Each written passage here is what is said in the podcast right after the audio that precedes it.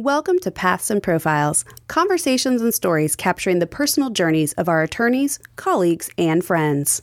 Hello, this is Chase Cole. I'm a partner in the corporate group at Waller. I've been with the firm for 41 years. I'm a native Nashvilleian having gone to school at Overbrook and MBA and then on to University of North Carolina and Vanderbilt Law School and was lucky enough to start with Waller right out of law school and have been there ever since. I've uh, done a lot of securities work, including public and private offerings, corporate governance work, mergers and acquisition transactions, and uh, lately I've started doing a little informal mediation of various constituents within a company that may be in a deadlock or wanting to separate and in planning to emphasize that aspect of my practice more formally in the future. I've also had a good deal of involvement in our firm's growth and management over the years, having served on our executive committee for many years in two different stints. That's the uh, precursor to our current board of directors. I've been involved in the community quite a bit, serving on a lot of boards, particularly involving the founding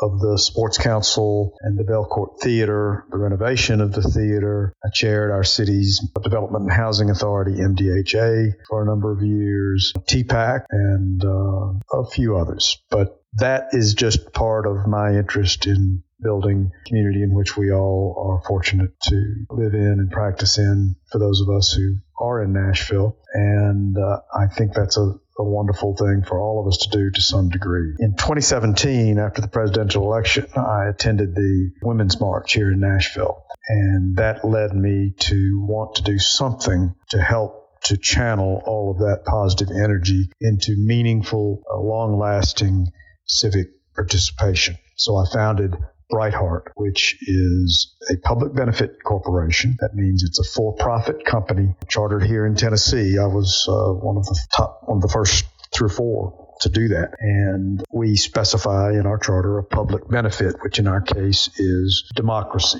as reflected by the U.S. Constitution. And so our idea was to use arts, particularly music here in Music City, to bring people into civic participation on a more regular basis on a positive, nonpartisan, fun basis. And we've registered voters and we've put on over 40 events in the last three and a half years. Lately, our events have primarily been our Fireside at the Fairlane monthly series where we have an interview with a leader in civic involvement in some way and follow that up with a participatory discussion among the attendees. And, and we have a few musical numbers to open that event. And then our Harmony on the Horizon series is on our YouTube channel each month. And it's expanded this month dramatically to include every night of early voting. An artist will play a mini set of original songs and speak to why voting and civic participation is important to them. And so this series will launch on October 14th and happen each night during early voting and during the off days, as well as the night before and, and the night after. I think it's a unique thing and maybe has never been done before, a concert series, virtual, of course, from the Caverns venue where they do the uh, Bluegrass Underground series. And having each of those artists perform all original material in a way that uh, celebrates uh, voting and civic participation. So I'm very proud of that.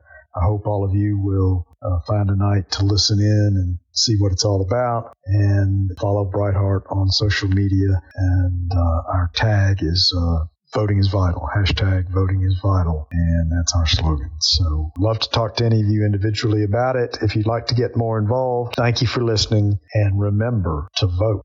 Thank you for listening to this episode of Paths and Profiles. For more information, visit wallerlaw.com.